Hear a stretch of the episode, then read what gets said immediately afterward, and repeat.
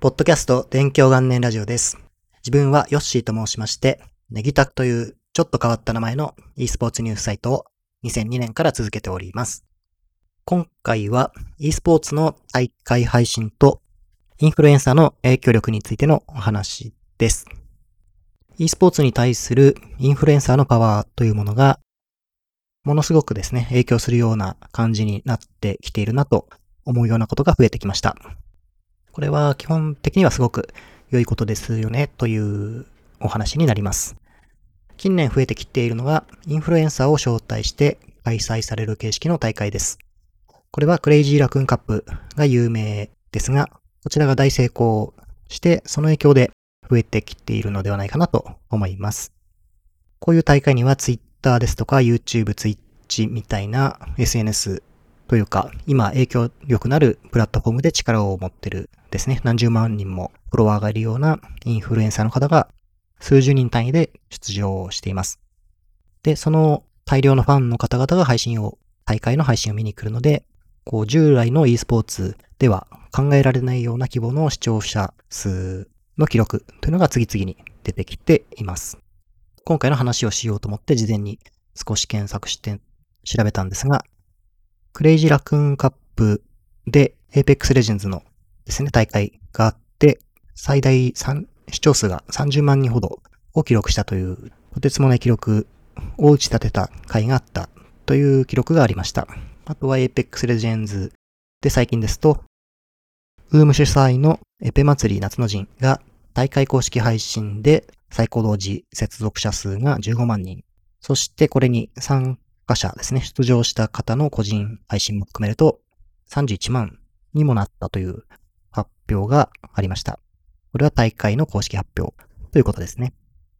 そして、2021年の8月に行われました、2021バロラントチャンピオンズツアーステージ3チャレンジャーズジャパンというですね、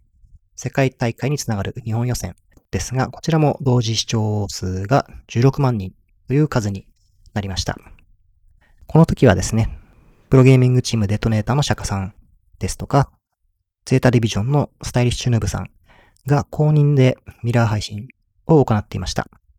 これと大会の公式配信を合わせた数が16万人でした。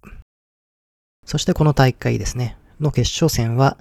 ゼータディビジョンとレイジーラクーンという人気チームの、えー対戦になりました。このゼータディビジョンのメンバーは、2019年はですね、CSGO というタイトルで、アブソリュートジュピターという名前で、国内大会の決勝戦を戦っていました。その時の相手は、現在のブラックバードユニスのメンバーなんですが、この時のですね、配信の視聴数がだいたい2000とか3000くらいだったと記憶しています。なので、今回の VALORANT 配信が16万ですね。そしてミラー配信を除外した公式配信はだいたい5万人くらいったとして、20倍くらいの数になっている計算ですね。ここにインフルエンサーのミラー配信数が加わると、3000と16万比較すると、どのくらいだろう。だいたい約50倍くらいですかね。規模になってくるという感じですね。戦っているプレイヤーはだいたい一緒なんですけども、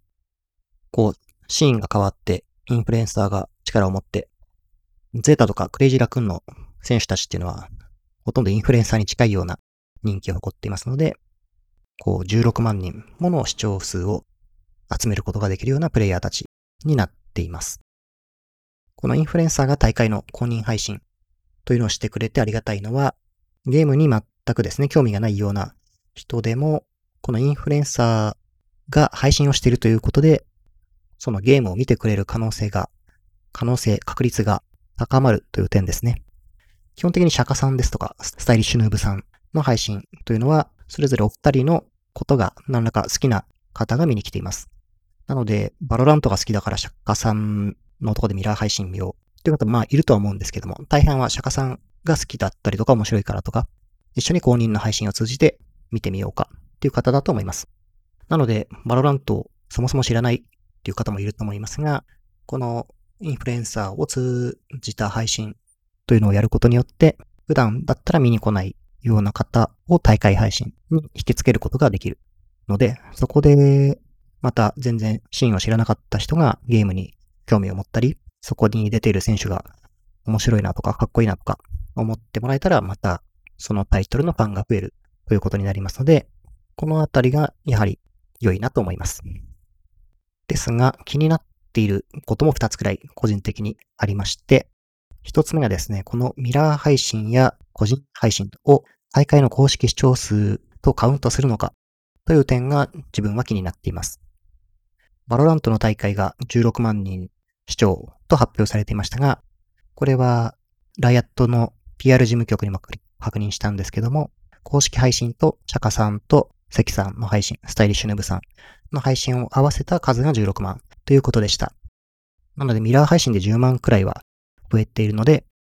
これは実際はかなりブーストされた数字と言えます。これまでの e スポーツ大会のこういう公式な配信視聴数っていうのは、基本的には公式配信の数だけを対象に公表されていたと思います。Twitch とか YouTube とかマルチプラットフォームだったらそれを合算した数ですが、ミラー配信っていうのは基本的にはカウントされていませんでした。なので今回人気ストリーマーのミラー配信っていうものが公式な視聴数としてカウントされてるっていうのが結構驚いたというのが自分の中ではありました。なのでちょっとさっき言ったように、これを合算したものが公式の数字でいいのかなっていうのは、個人的にはちょっとどうなのかと思ってるんですが、さっきのエペ祭りみたいに、公式配信はいくつ、あとこれにミラーとか個人配信合算したらいくつと、それぞれ数字出してくれると、こう比較がちゃんとできるので、正しい数字に見えますし、誠実かなと個人的には思いました。あともう一個気になってるのは、このインフルエンサーによる公認配信の視聴数というのを正式な視聴数カウントにプラスするということで、今後ですね、大会運営側は視聴数前回を上回るような数字を出さなきゃいけない場合、このインフルエンサーのミラー配信というのを今後もずっとですね、継続していく必要が出てくるんじゃないかなという点です。今回の VALORANT だと、釈迦さんと関さんで10万くらいは増えてると思うんで、これがなかったらもう全然違う数になってしまうんで、今後の大会でもお二人のような力のある方の公認配信がないと、もう数字が全然違うことになってしまいますし、視聴数減ってるねっていう評価になってしまうんで、この辺はどうしていくのかなっていうのが気になってます。あとは大会運営の方がかなり苦労しているのがこの視聴者を集めるっていう点なんですが、インフルエンサーにミラー配信してやっていただくことで、そこの了承を得さえすれば、数字がドカッと一気に上がってしまうんで、それは大会の企画をするっていうモチベーション的にどうなんだろうっていうのが気になるとこですね。なんかこう苦労していろいろ考えて数字が伸びたというのと違って、数字を持ってる方が配信してドカッと増えたっていうのだと、なんかすごく飛び道具的な感じがするんで、ダメって言ってるわけじゃないんですけども、企画する側のモチベーションとして、その辺ってどうなのかなっていうのはなんとなく気になってます。とりあえずですね、現状はこういうストリーマーの方々が招待制のトーナメントに出るとか、ミラー配信すると、ツイートとかいろいろ読んでいても、喜んでる人がほとんどですし、実際に大会の配信視聴数っていうのも劇的に増えてるんで、今のところはいいことしかないのかなという感じですね。先ほどちょっと自分が気になってる点っていうのを挙げましたが、全体的に見れば結構ですね、ポジティブな結果をもたらしている取り組みなんじゃないかなと思います。ということで今回 e スポーツに対するインフルエンサーの影響力っていうのがものすごく増してきているなということに関するお話でした。ポッドキャストは一応ですね、毎週金曜日の更新を目標に頑張ってやっております。